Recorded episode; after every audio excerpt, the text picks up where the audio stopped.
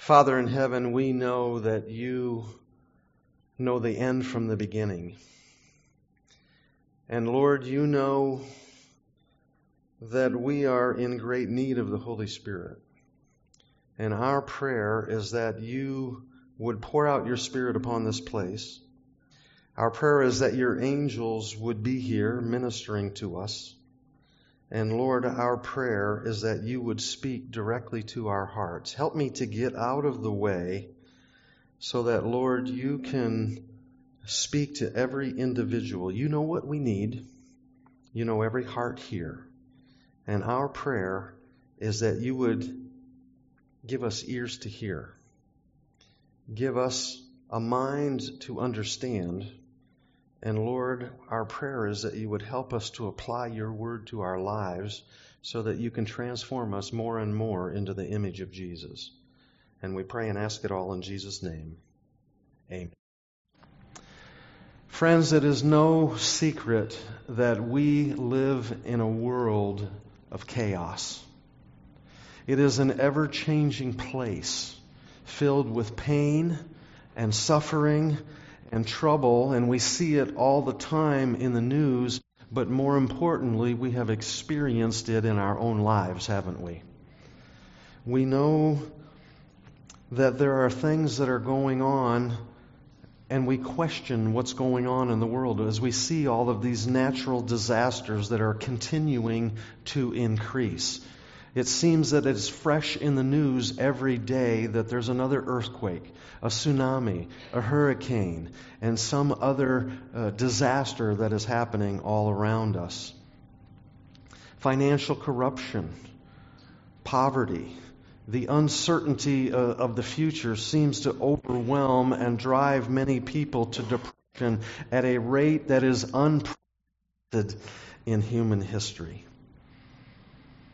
with the constant threat of terrorism, political unrest, social injustice. The world is in a tension, and we are beyond the ability of human intelligence to be able to solve the problems. And so there are many people who are broken today, and we are looking for answers. People are looking for hope, and they are desiring something better, and they are unsure even where to look for the answers. And there are millions of people around the world that are asking, What's coming next? What does the future hold? And others are wondering, Where is God in the midst of all of this suffering? Think to themselves, if God really exists, if God really cares, then why does He allow this sort of thing to continue to happen? And I want to answer at least partly that question tonight, and we're going to look more at it in the coming nights. And we are going to be able to see the incredible plan that God has, not only for the world, but for us as individuals, as we deeply into the study of Bible prophecy. The Bible, friends, is no ordinary book, and it reveals world history for thousands of years in advance with perfect accuracy, and it reveals special events that are about to come upon this world. It reaches across every age, every tradition, every culture, and it has the power to change your life. You may have come to this series knowing what to expect, but I want to give you at least two things that you can expect from this series. Number one, expect to be surprised. Because by the very definition of revelation, which is the major book that we're going to be studying, revelation means an unfolding or a revealing of something previously unknown. So you can expect to be surprised. The next that we can expect is God will be speaking directly to your heart. We can expect knows where we're at and what we need and how best to prepare us for the things that are coming upon the world. Bible prophecy gives us clear insight into where we are in the world and where we're headed in the future. And God is going to plan not just for this world, but we are going to discover hope today and confidence for tomorrow as we open our Bibles night after night. There's a book in the Bible that is specifically geared towards speaking to humanity in Earth's last days. It is a book that also is going to reveal Christ in a very remarkable way, and it is the book of Revelation. It reveals the very character of God, the heart of Christ, and his plans for both this world and for you. The book of Revelation was written by John. John was one of his closest disciples. John was present when Jesus was baptized. John was present when Jesus was crucified. John was present when Jesus ascended back into heaven. John had spent three and a half years with Jesus. But let me ask you a question. What is the purpose of Bible prophecy? What is the significance of it? And we can find the answer to that question in the book of Revelation. So I'd like you to grab your Bibles and turn with me to Revelation chapter 1. If you're using one of those Bibles on the table there, uh, you are going to turn to page 1406, and I'm going to refer to those Bibles on the tables as our seminar Bible. Revelation is the last book of the Bible. And we are going to look at Revelation chapter 1 and look with me at verses 1 through 3. The Bible says that this is the revelation of Jesus Christ, which God gave him to show his servants things which must shortly take place. And he sent and signified it by his angel to his servant John, who bore witness to the word of God and to the testimony of Jesus Christ to all things that he saw.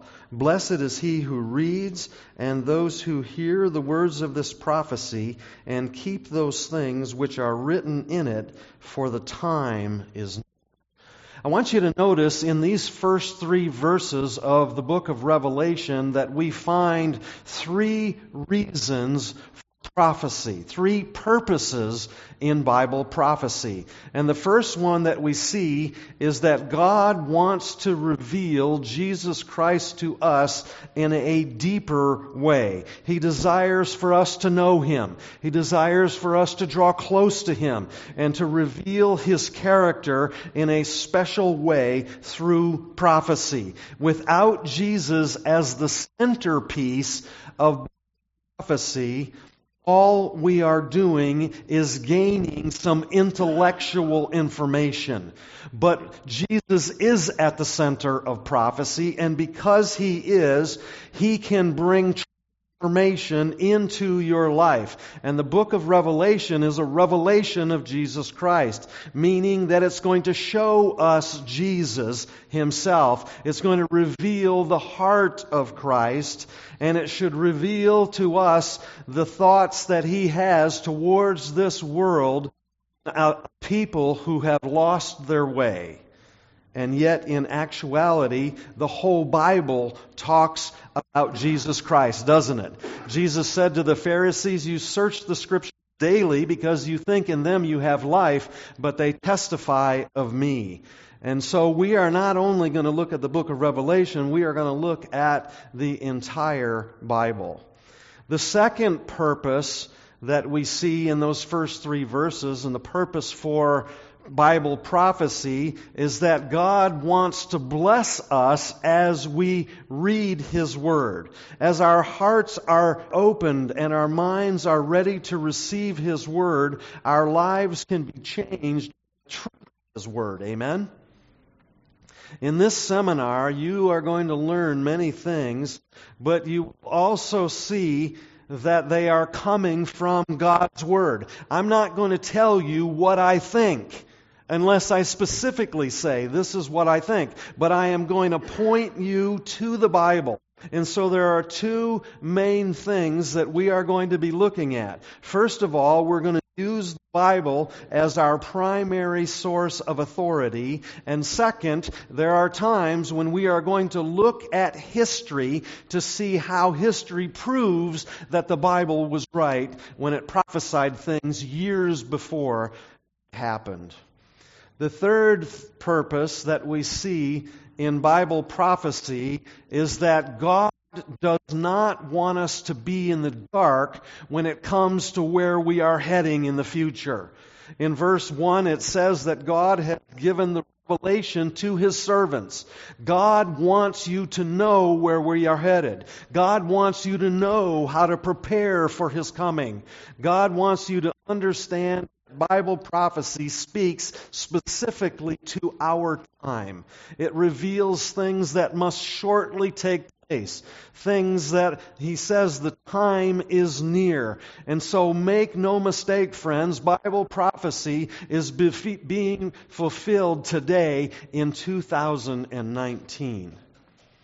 As we study Bible prophecy, you're going to see a lot of different scenes. You're going to see a lot of different symbols that are describing to us what is going to happen. And when we get to the second of the book of Revelation, we're going to find God revealing these beasts and these other powers who are bringing spiritual calamity upon the world. And there are many people that are confused by the symbols in the book of Revelation. But I want to point out to you that in, in some places you read a prophecy and it tells you right there exactly what that symbol means. And then there are other places that it doesn't tell you what the symbol means, but we've got to let the Bible interpret itself. And so we've got to find somewhere else in the Bible where it tells us exactly that symbol means because prophecy is not left to the individual to decide what it means, but God tells us exactly what those symbols are. And as we keep coming, we are going to discover those symbols. In Revelation chapter 14, there's a powerful message that goes out to the entire world. And we are going to study more of this in future nights. It is a message that God gives to the whole world to hear. It is a last plea to humanity to accept Him. And in the face of the mark of the beast and earth's final crisis, God speaks directly to the planet Earth as this message goes across the world to every continent. Let me read to you a part of that message. Revelation chapter 14, verse 6 says, Then I saw another angel flying in the midst of heaven, having the everlasting gospel to preach to those who dwell on the earth, to every nation, tribe, tongue, and people, saying with a loud voice, Fear God and give glory to him, for the hour of his judgment has come, and worship him who made heaven and earth, the seas and the springs of water. The most elements of that message are that we should recognize that God in these last days is trying to get our attention.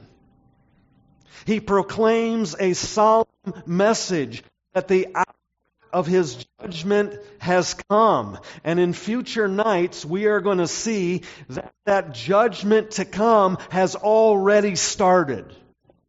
What did I say? That judgment to come has already started. But as we see this declaration of judgment upon the world, we see that it is also mixed with love and mercy. The everlasting this planet that that we need to respond to the plea and the plan of God to escape the things that are coming upon the world. And as we look around, we see that even non religious people have this sense that something big is about to happen. We are facing unsolvable problems today, and God is calling us in these last ways to turn to Him as the Creator. He calls us to recognize that He alone has the solution to our problems and our own selfishness and our sinful hearts. In the midst of all of the chaos, God promises that in the, in the very end, He is going to have a people on this earth that love Him so much that they are loyal to Him no matter what. They have given their lives to the one who has given His life for them. They have responded to the invitation the everlasting gospel, and God has recreated their hearts, and they are going to stand with Jesus no matter what the cost. Revelation 14, verse 12 says, Here is the patience of the saints. Here are those who keep the commandments of God and have the faith of Jesus. Here we see a description of God's last day people. And so tonight, you can also respond to God's invitation. He invites you to open your heart, to receive Him, and to let His love change your life. He alone has the power to make you new, cleanse your heart, and make you a new creation. He does it through faith. And faith is simply trusting that God can do what He says He can do. If we believe in His Word, there is nothing He cannot do in our lives. Friends, will you trust Him tonight? Will you surrender your heart to Him? And as we continue to study these three angel messages in future nights, you are not going to want to miss it. If you wanted to miss a night, miss last night. Because every night is important.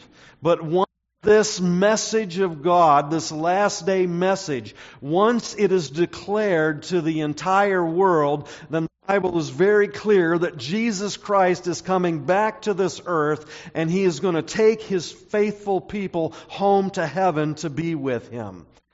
The Bible tells us that he comes in the clouds of heaven. Revelation 14 verse 14 says, Then I looked, and behold a white cloud, and the one who sat on it was like the Son of Man, having on his head a golden crown, and in his, in his hand a sharp sickle. And another angel came out of the temple, crying with loud voice to him who sat on the cloud, Thrust in your sickle and reap, for the time has come for you to reap, for the harvest of the earth is ripe. And so he who sat on the cloud thrust in his sickle on the earth, and the earth was reaped. When Jesus comes back to this earth, he is going to take his people back home to be with him in heaven that the time will come when this broken world will no longer be broken. His presence will light up this world with an indescribable brightness and light, and God's people will be waiting for Him. They will be rejoicing, and they will say, This is our God, and we have waited for Him. Their patience will be rewarded at that time, and they will see God face to face. Suffering, sin, and sadness will come to an end. It will be no more. What a glorious day that is going to be, friends. How many of you tonight are ready for Jesus to come? Amen. Praise the Lord. The way is clear. We need to give our hearts to Him today and every day that we can be ready for Him to come. And so He longs to have us as sons and daughters, but only you can make that decision for yourself. Won't you choose Him today?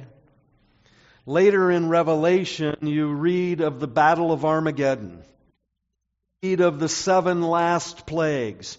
In chapter 7, we see this last global power called Babylon, which is a, a system of religion and state mixed together, teaching error that deceives the whole world at the end of time. And we are going to learn through this series exactly who and what that power is and how God has a plan to prevent you from being deceived. Because the Bible says that everyone just about is going to be deceived. And the whole world is going to wonder after the beast. And as we walk Jesus Christ, as we follow His Word, His love and truth guide us in every aspect of our lives. And we do not fear because Jesus Christ died and rose from the dead, and he has already gained the victory. And then in Revelation chapter 19, we see this beautiful picture of Jesus coming to this earth as King of kings and Lord of lords. And before the book of Revelation is complete, we see that he makes the earth new and that everything is restored back to perfection back to where it was in the beginning in the Garden of Eden. God says in Revelation, the time is at hand. And we are going to learn more about climactic event in future nights. And so you're going to want to keep on coming. All of these things are yet to come. The book of Revelation is not just a book about the future. It is a book about today as well. Jesus promises to walk with us every day as we surrender our heart to Him, ask Him to come in our lives. He will be with you through the trials and help you to carry the burdens of everyday life. I want you to notice in Revelation chapter 3 verse 20 that Jesus says, Behold, I stand at the door of your heart and knock. And if anyone hears my voice and opens the door, I will come into him and dine with him, and he with me. In this verse, we are reminded Jesus Christ already has walked in your shoes. He already knows what's going on in your heart and in your life. And He victorious in his life.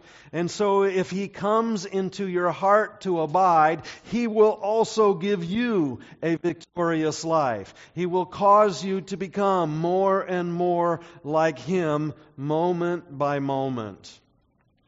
Revelation chapter 3 verse 21 continues, to him who overcomes, I will grant to sit with me on my throne, and as I also overcame and sat down with my Father on his throne. He promises that he will receive us if we repent of our sin. He will wash us as white as snow, clean us up from the inside out, and give us a victorious life filled with joy and peace. And we will also be able to become overcomers. We can look beyond the heartache and the hurt of this present experience, and we can see that there are good things that are coming. Christ is going to return, and He offers us hope in a world that is in chaos. He offers us a new beginning to our lives.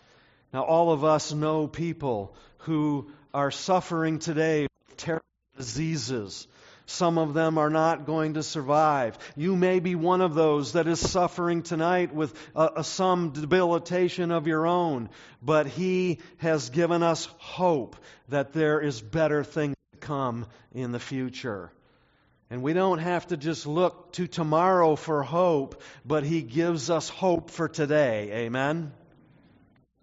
The inescapable conclusion is that sooner or later, Jesus Christ is going to return to this earth.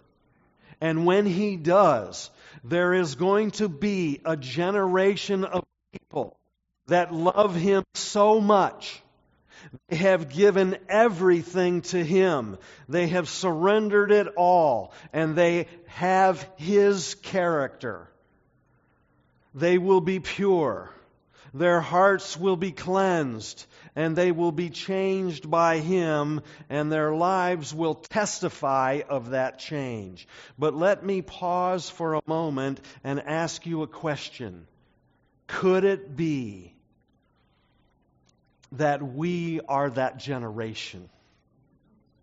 Could it be that Jesus Christ is going to return to this earth in our lifetime? Be that the events that are happening in this world right now are leading up to that point? I say to you, friends, undoubtedly they are. And how do we know for sure? because we are going to dig into Bible prophecy and we are going to see how God is pointing to everything that's going to happen and He is wanting us to prepare for His coming and He's going to show us how to do that. But before we look at that prophecy, I want to point you to a special promise that Jesus has given to each and every one of us. Something that we can cling to in the midst of a chaotic world. It is a promise that is still in effect today. And so I want to show you that. So grab your Bibles me to John chapter 14. That's going to be page 1241 if you're using one of those seminar Bibles. John chapter 14 and I want you to notice what Jesus said, starting in verse 1. He says, Let not your heart be troubled. You believe in God, believe also in me. In my Father's house there are many mansions. If it were not true, I would have told you so. I go to prepare a place for you. And if I go to prepare a place for you, I will come again to receive you unto myself, that where I am, there you may be also. Friends, what a beautiful promise that Jesus has given us. He promised us that He is coming back to this world. He is coming back and He's going to take us home to His house in heaven. And there is no dark of this world that can take that away from you tonight. There is no trial, no disease, no struggle that life can throw at you to take away the love of God that He has for you and the place that He has for you in His heart. You can claim that promise all the way to eternity. So now let's take a look at this amazing prophecy the, the prophecy where the signs are so clearly indicating that Jesus is coming back to this earth soon, that we, if we're paying attention, if our hearts are open, we can't miss it. It's right in the middle of the Gospels. We find this remarkable prophecy about the end of time, and we learn how Jesus reveals to his people that they can look to Him in a time of chaos. We can trust in His power to deliver us. It's found in the book of Matthew. So turn with me to Matthew chapter 24. Matthew is a kind of mini book of Revelation. And I want to point out time disciples came to him one day and they asked him a certain question. And the question is one that people are still asking today in 2019. I want you to notice what it says in verse 3. Now, as he, that is Jesus, sat on the Mount of Olives, the disciples came to him privately, saying, Tell us when will these things be, and what will be the sign of your coming and the end of the age? Now, in the mind of the disciples, they were asking Jesus one question. Because if you go back a couple of verses before that, in verse 1, you'll see that there was a disciple that came to Jesus and was pointing out the temple and the beauty of it. And Jesus said to them, Not one stone will be upon another. In other words, Jesus was telling them that the temple was going to be destroyed. And I want you to put yourself in the place of those disciples. As a Jew, the temple was the pride of the nation. The temple was the place where God dwelt with his people. This was God's house. And if Jesus was saying that God's house was going to be torn down, to them, that must be the end of the world. But Jesus knew that it was two different questions. When was the temple going to be torn down and what were going to be the signs of his coming? And Jesus masterfully blended the two answers together into one. This is a very important question that they asked him because the answer that Jesus gives them is going to show us that what is happening in the world right now what he was describing. His answer extends 2,000 years into the future, into the headlines of our newspapers today. And whatever Jesus is about to say is important, isn't it? So let's see how he responded.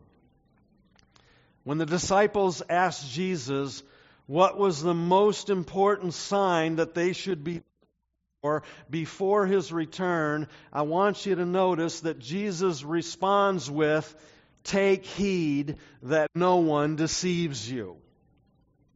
Jesus is telling us today, pay attention, look out for deception, because deception is going to be more prevalent in the last days than truth is. Both Jesus and other Bible prophecy points this out over and over again that we must watch out for deception in the last days. It is going to be subtle.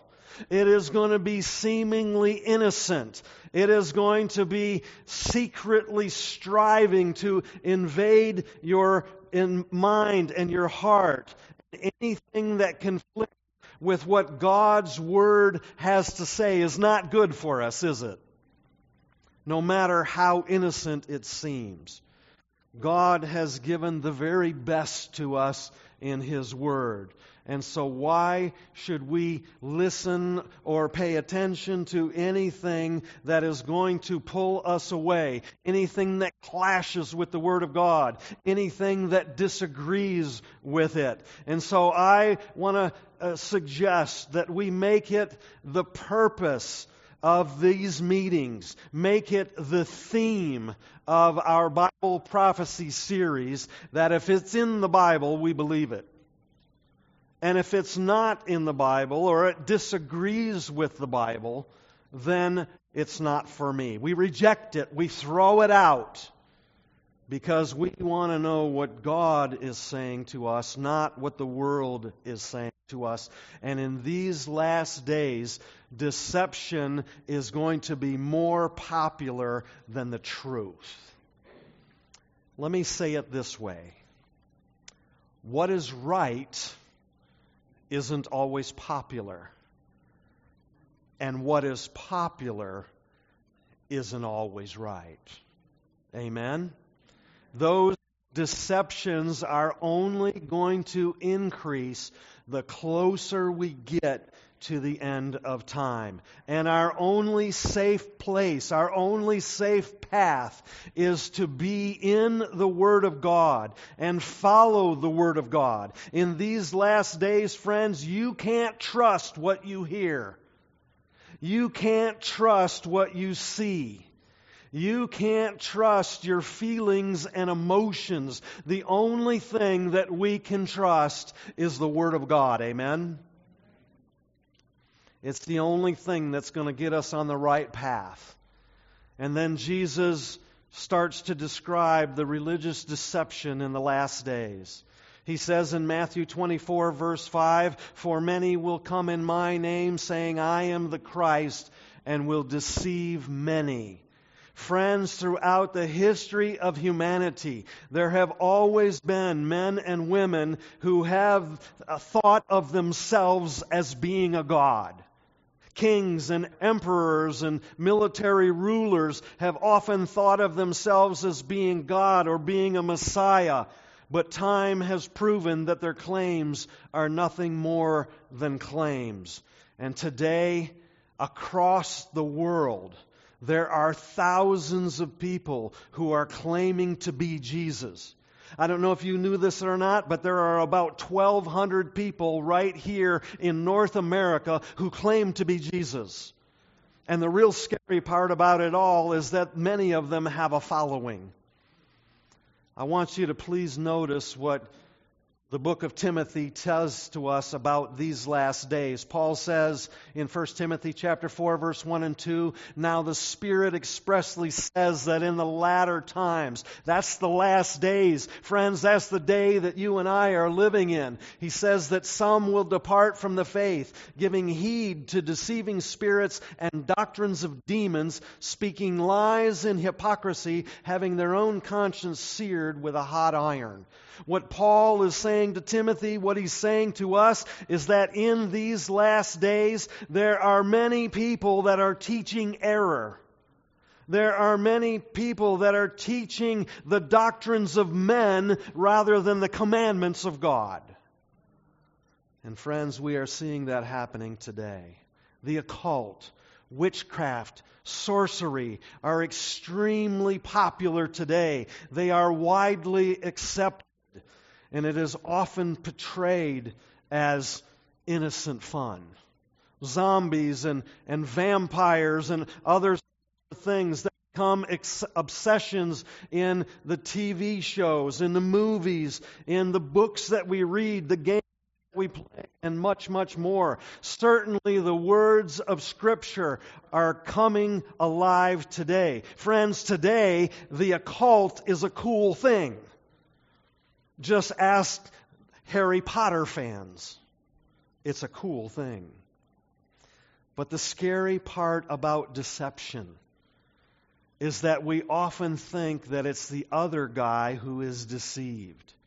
And we don't realize that there is a spiritual deception now in the world right underneath our noses. Friends, no deceiver is going to come up to you and tell you that they're going to deceive you.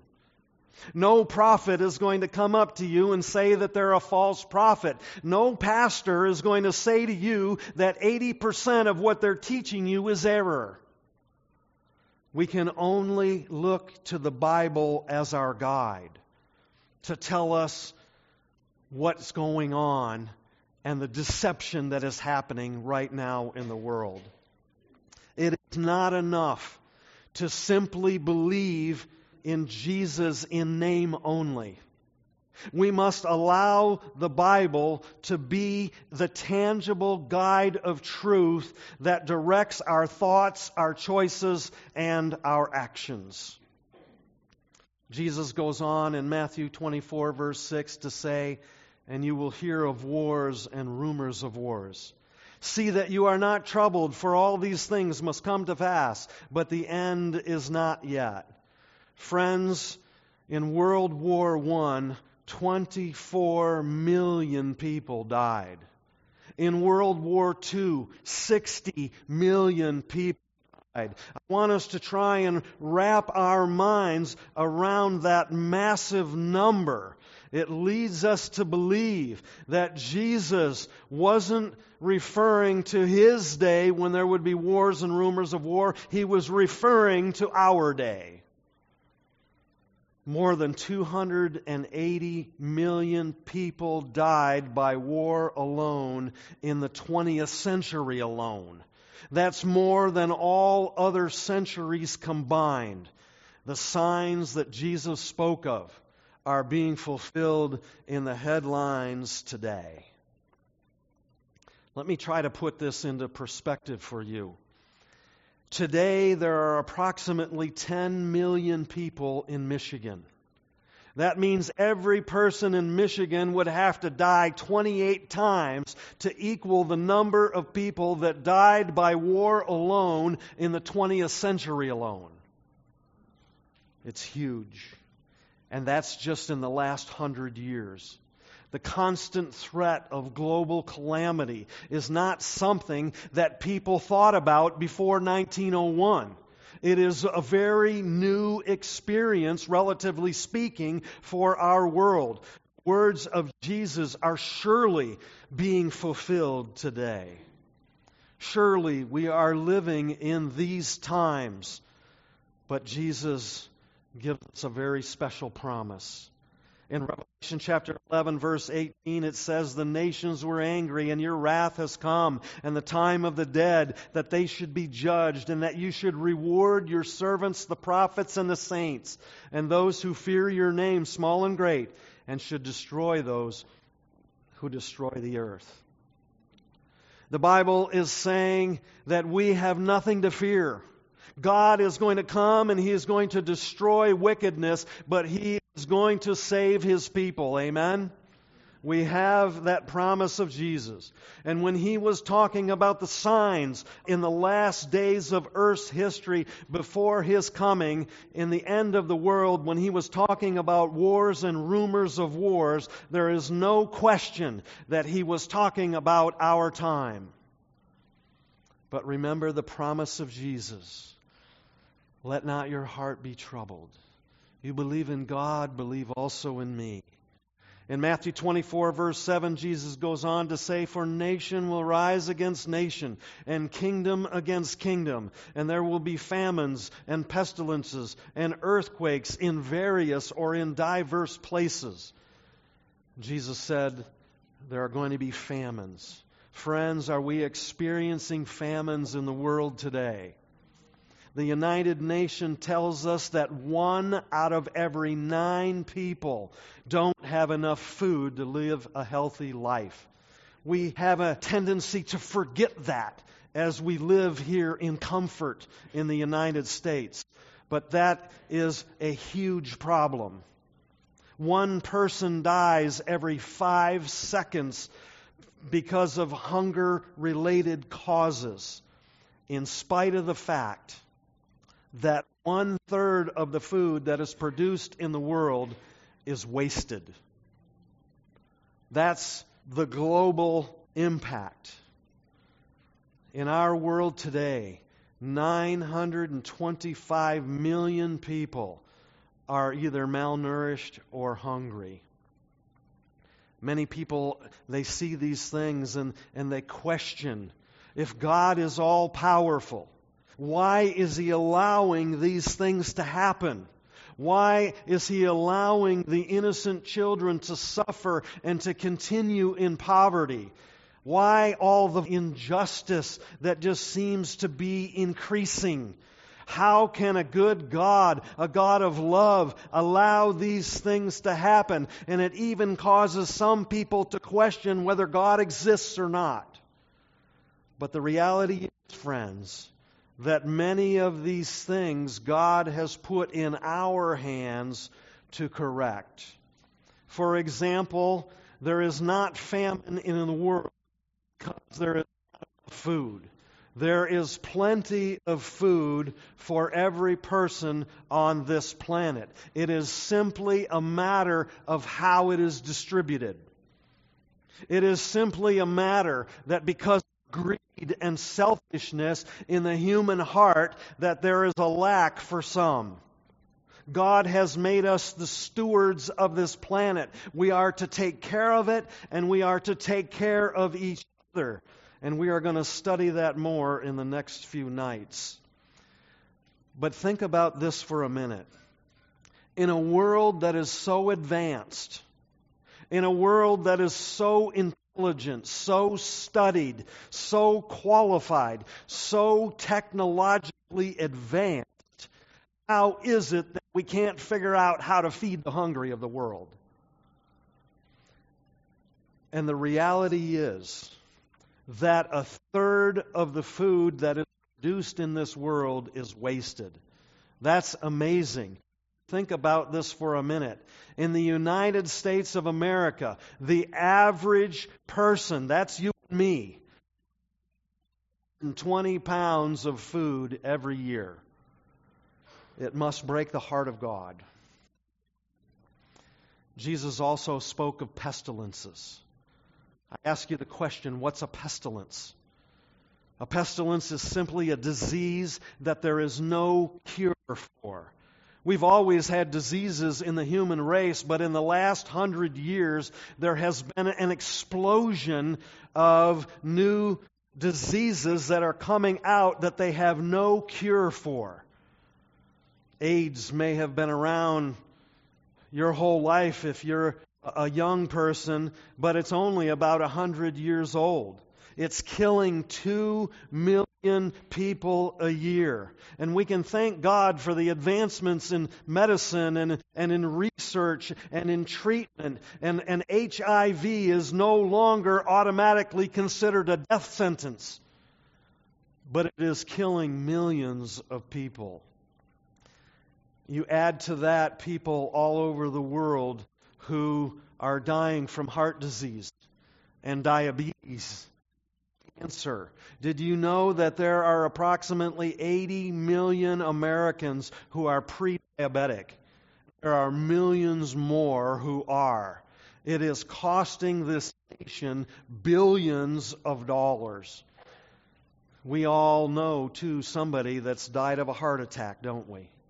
We all know somebody who has had cancer at some point, many that have died from it. These de- diseases are modern pestilences. There are other diseases that are uh, coming up that are uh, far more serious and scary to us, like the Ebola virus, SARS, mad cow disease these that they have no cure for whatsoever. Jesus said the signs of the last days is that there's going to be famine and pestilences. And it may surprise you to know that the most common place to pick up sickness is at the hospital. That's why it used to be that they would keep you uh, for, for many days at the hospital, but now they're trying to get you out of there as quickly as possible because of all of the diseases that are prevalent that are in that place. Friends, we are sicker perhaps than we have ever been before, even in this modern world with all of our technology and research. And I don't know if you've noticed or not, but the medical industry is booming you see just about every hospital adding on, and there are building new ones every single day. In all of our research, in all of our capabilities, we are sicker now than we have ever been before. In fact, when you really think about it, throughout our history, there's always been diseases measles and, and mumps and smallpox. But over the last hundred years, we have seen an explosion of all these new diseases that we have never seen before. Surely the words of Jesus 2,000 years ago are coming true today. No wonder Jesus talks about earthquakes could he be talking about this for our day? I want to point out to you that just since the turn of the century, just since the year 2000, we have seen the number of earthquakes increase exponentially across the globe. I want to point out to you that in recent years, you'll remember the earthquake in Haiti. Remember that? 222,000 people died in that earthquake. It's phenomenal. These are catastrophic events. These are massive events. And, and we can see that in these, Jesus is telling us that we are living in the time that he was talking about when he said that there would be earthquakes in various places. I want to point out to you something that it said in Time magazine on June 26, 2019, just a couple of months ago. It said that there were over a thousand earthquakes that hit Southern California in one month's period of time. Let me read to you a part of that headline. It says, Swarmageddon as it has been dubbed, started May 25th and lasted through at least June 19th, according to the Southern California Seismic Network. That is a partnership between the U.S. Geological Survey and the California Institute of Technology. It affected an area of San Bernardino and Riverside counties, 40 miles east of downtown Los Angeles. What we're seeing here is that in one month's period of time, there were over a thousand earthquakes in a very small area. I want to point out to you that the United States Geological Survey said that between the years 2000 and 2003, there were an average of 12 to 15,000 earthquakes per year. That's just 16 to 19 years ago. 12 to 15,000. But then in 2005 to 2008, that number jumped to between 30 and 35,000 earthquakes and then from 2009 to today, it is now 40 to 45,000 earthquakes. It seems that there is a continual increase in earthquakes fulfilling the words of Jesus. And then we start talking about weather related events. Who can forget Hurricane Katrina and Rita, a one two punch that hit the coast of New Orleans, causing $150 billion in damage. Friends, nobody has seen anything like that before. These things were very rare to about a hundred years ago. And now it seems that there is a regular occurrence. And how could I forget to talk about? Yeah, there's a lot of damage that was done, but what about the lost life? What about the families that have been torn apart? What about the communities that have been destroyed? You can't put a price tag on that. We have never seen storms like these before in the history of our country. It is the worst that everyone had experienced until just three weeks ago. And you'll remember at the very beginning of this year's hurricane season of 2019, the hurricane season begins on September 1st, and the first storm of the year was on September 1st. Hurricane Dorian hit the Bahamas. It was a category five hurricane that did something else that had never happened before. It stalled right over the Bahamas. It stayed there for two days and it literally ripped the place apart with over 200 miles an hour wind. Friends, We've never seen anything like that before. In fact, the uh, Weather Service is now saying they have to upgrade their hurricane levels. They expect that we're not only going to see more Category 5 hurricanes, but we're going to see sixes and sevens. Storms are increasing intensity. And then, where there are these severe storms in one place, there are other places that are experiencing this uh, a drought where there used to be a 100 year drought that would last about a year each time. Now those droughts are lasting for decades. But remember the promise of Jesus let not your heart be troubled. I want you to think about this in terms of another sign that Jesus gave in Matthew 24, verse 37. He says, But as the days of Noah were, so shall the coming of the Son of Man be? I ask you the question, friends, what were the days of Noah like? We can go back to Genesis chapter 6 and look at verse 5. It says, Then the Lord saw that the wickedness of man was great in the earth, and that every intent of the thoughts of his heart was only evil continually. In other words, people were sitting around thinking about how they were going to break into your bank account thinking about how they were going to steal your identity. there was nothing but the thoughts and intents of the heart that was evil continually. And then Genesis chapter 6 verse 11 says, The earth also was corrupt before God, and the earth was filled with violence. Friends, does that sound like the world that we live in today? Are we living in a world that is filled with violence? Sounds just like it, doesn't it? What we see in our streets, what we see in our cities, around the world, suggests that we are living in the days that were characterized by the time of Noah. Jesus said that the day of his return is going to be like the days of Noah. Friends, it is obvious that then we are there. We are living in violence. How many of you remember that first modern day mass shooting at the Columbine School.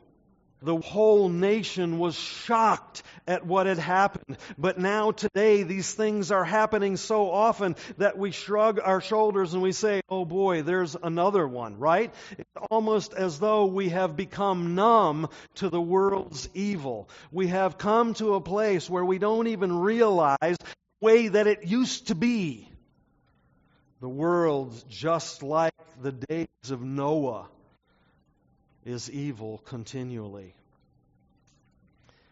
But then again, there are many skeptics there may be some in this room that say, Yeah, I hear you, Pastor, but haven't we always had earthquakes? Haven't we always had hurricanes and tsunamis? And, and haven't we always had famines and pestilence? And I would say to you, Yes, we have always had these things. But I want you to notice something very significant that Jesus says in Matthew 24, verse 8 he says, All these things are the beginning of sorrows. Now, I want you to focus in on that word sorrows. Because if you go back to the original manuscript, if you go back to the Greek language, you'll see that the word that was used to be translated into the English word sorrows can also be translated into labor pains. In fact, there are many Bible translations that say it that way. All these things are the beginning of labor pains. Now, men, you and I, we don't know much about labor pains, but you ladies, you know, don't you? You've experienced that. And, and you recognize that when a child is about to be born, when a child is about to be delivered, it starts off with a contraction that compared to them later is relatively small, even though it hurts and, and it's bad, but they get worse. And the closer you get to the delivery of that baby, the closer that you get to the time of that child being born, those contractions get closer together and they increase in intensity. And so, friends, it's not that we have never seen these things before, it's that they've never been like this before. They are increasing in intensity.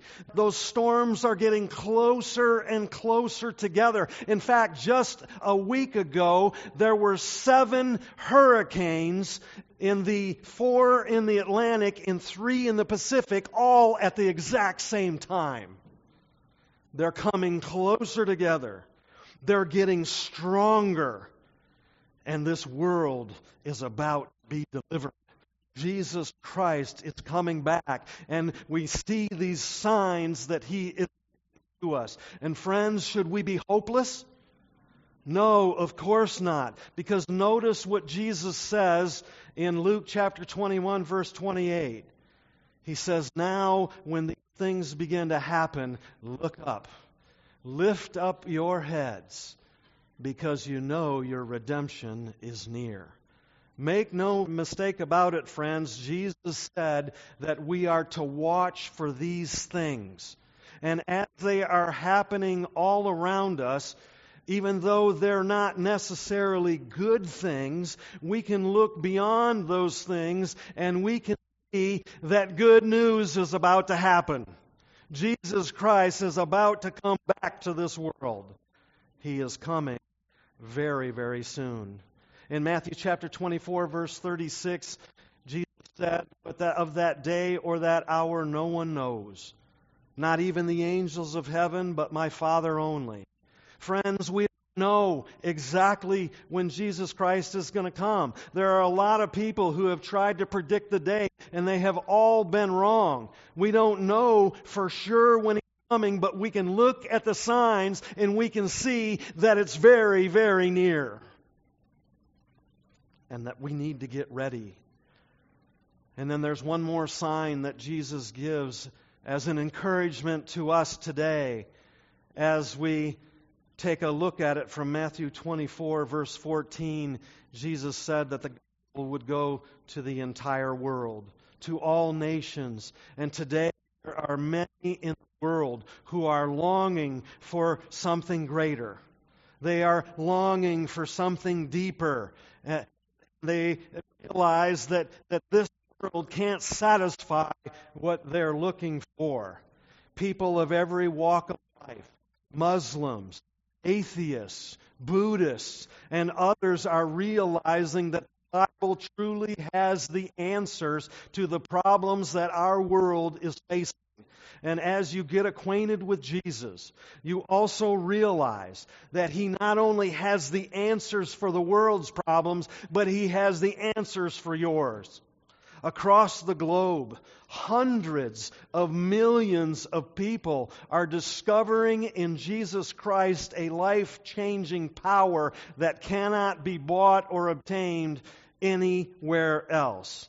I don't know if you realize this or not, but of all the Bible studies that are requested around the world, the number one language that is requested is English.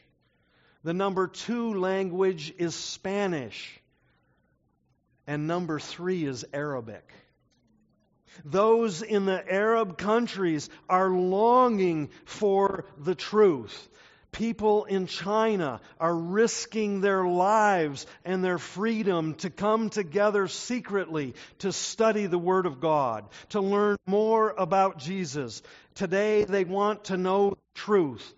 They want to know that there's only one truth, and it is the person of Jesus Christ. The world is awakening to the need of the one true God, and that is another fulfilled sign of the nearness of the coming of Jesus. Quite literally, the prophecy from the book of Revelation is being fulfilled tonight, right as we are meeting here in this room. Revelation 14:6 says, Then I saw another angel flying in the midst of heaven, having the everlasting gospel to preach to those who dwell on the earth, to every nation, tribe, and tongue and people, saying with a loud voice, Fear God and give glory to Him, for the hour of His judgment has come, and worship Him who made the heaven and the earth, the sea, and the springs of water. so tonight, our hearts can be filled with hope. Jesus is telling us that we are living in the last days and that we need to give our hearts unreservedly to Him. We need to give it all to Him, lay it all on the altar, worship Him as the Creator and the Redeemer of man. You know, friends, there's much confusion in the world today.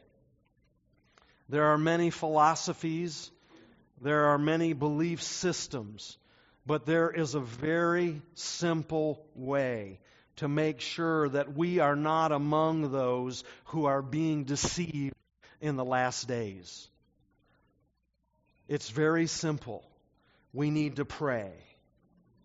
We need to read our Bibles. We need to follow Jesus Christ every day, follow his teachings, gather around the Word of God, and make it our counsel, make it our guide. We need to love God with all of our heart, mind, soul, and body. Jesus said, If you love me, keep my commandments. You see, friends, it's very straightforward.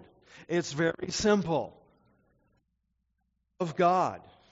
And if you love him, keep his commandments. Follow the promptings of the Holy Spirit. And as the Holy Spirit is, is working in your heart, and as he is asking you to give some other area of your life to him, give it to him. Surrender your heart to him. God can give you a new heart tonight. God can give you hope tonight. God can give you a new future tonight. That's what God can do. The one who made the water turn into wine is the same one who can turn a sinner into a saint. Open our eyes, see with new eyes. Jesus raised people from the dead, and he can raise us from spiritual death if we're without hope tonight, if you're filled with sin tonight, we can come to Jesus. We don't have to come to Jesus and Jesus on prophecy as a mental exercise.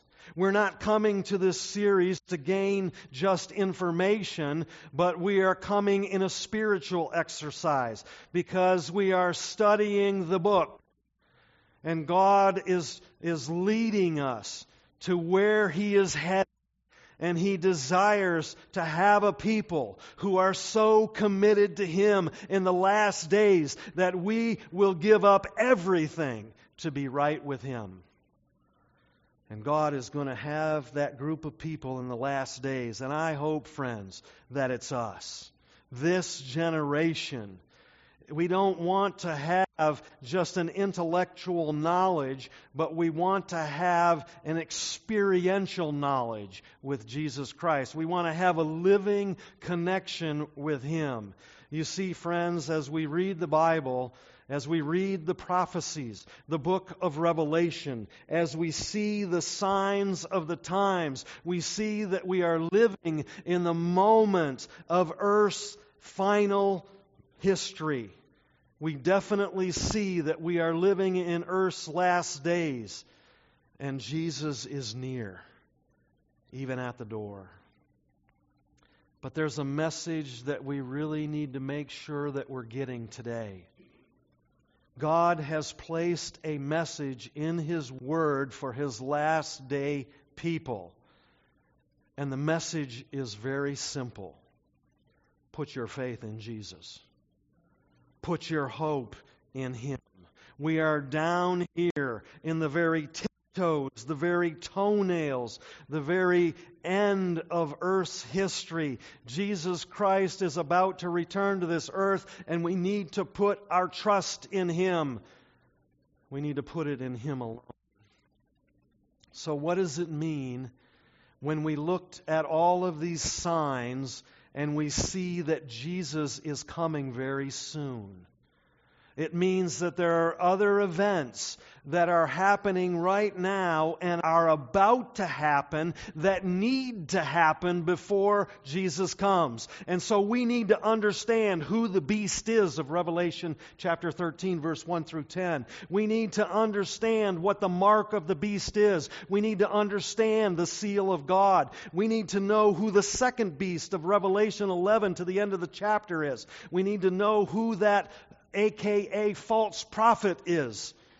We need to understand those things so that we can see what's happening in the world right now, the deception that's going on right now, so that we are not a part of that deception. Amen. We need to get ready. We are coming into that time that Daniel was talking about.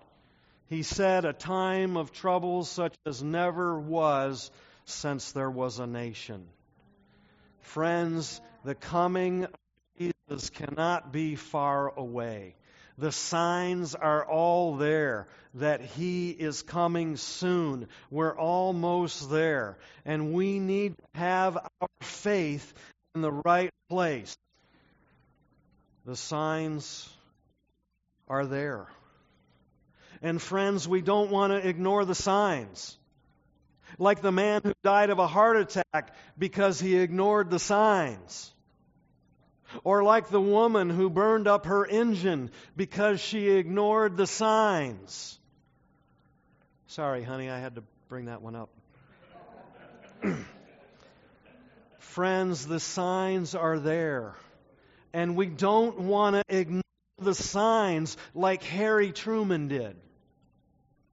There was a man by the name of Harry Truman, not the former president of the United States, but another man by the name of Harry Truman that lived the majority of his life on Mount St. Helens.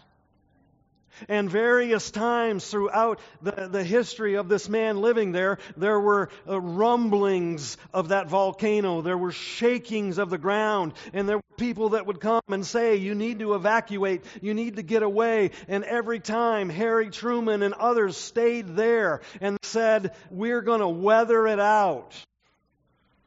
And then there was the time when the authorities were coming and saying, You need to evacuate. You need to get out. And Harry Truman thought to himself that it was just like every other time, and that he said to himself, This too shall pass. And then one day, with the power of several atomic bombs, Mount St. Helens blew. It blew the top right off that mountain and Harry Truman right along with it. You see, friends, we are living that kind of day today. And where you stand at the coming of Jesus is going to be fixed by where you stand today and every day up to that day. And so we have a choice to make. Will we rise to our feet and will we say, Lord, I want to be ready for your glorious appearing? I need you to get me ready. I need you to prepare me. I need you to keep me coming to this Jesus on Prophecy seminar so that I can see these deceptions that are happening, so that, Lord, I can avoid them, so that I don't have to be a part of the world that wanders after the beast.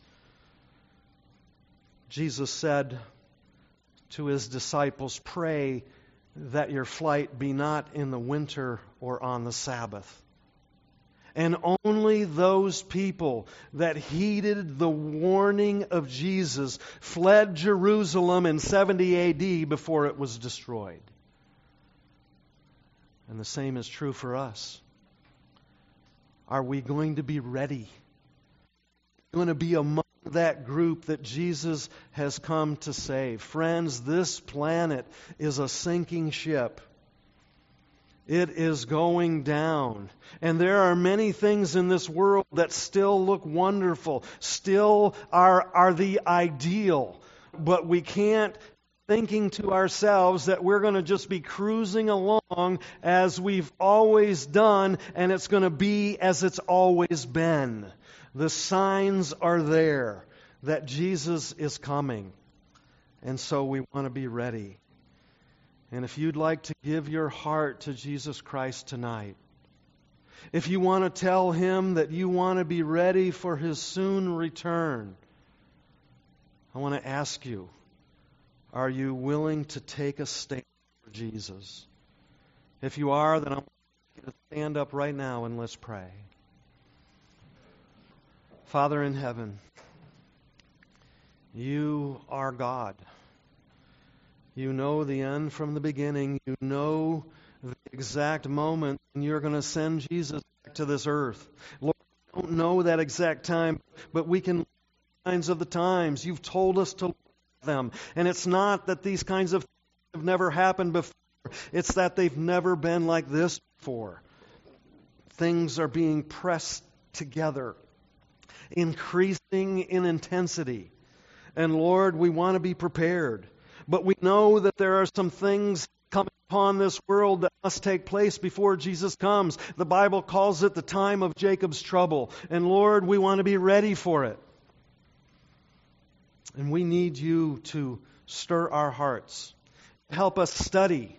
We need you to help us to see clearly from the Word of God what you would have us do. And Lord, we want to surrender our hearts to you tonight. And we want to pray and ask you to deliver us. Help us. Lord, may we be counted worthy to escape the things that are coming upon the world. And Lord, we can only be that way if you do it for us. And so we surrender our hearts to you, and we pray that you will prepare us for that coming. And we ask for it in Jesus' name. Amen.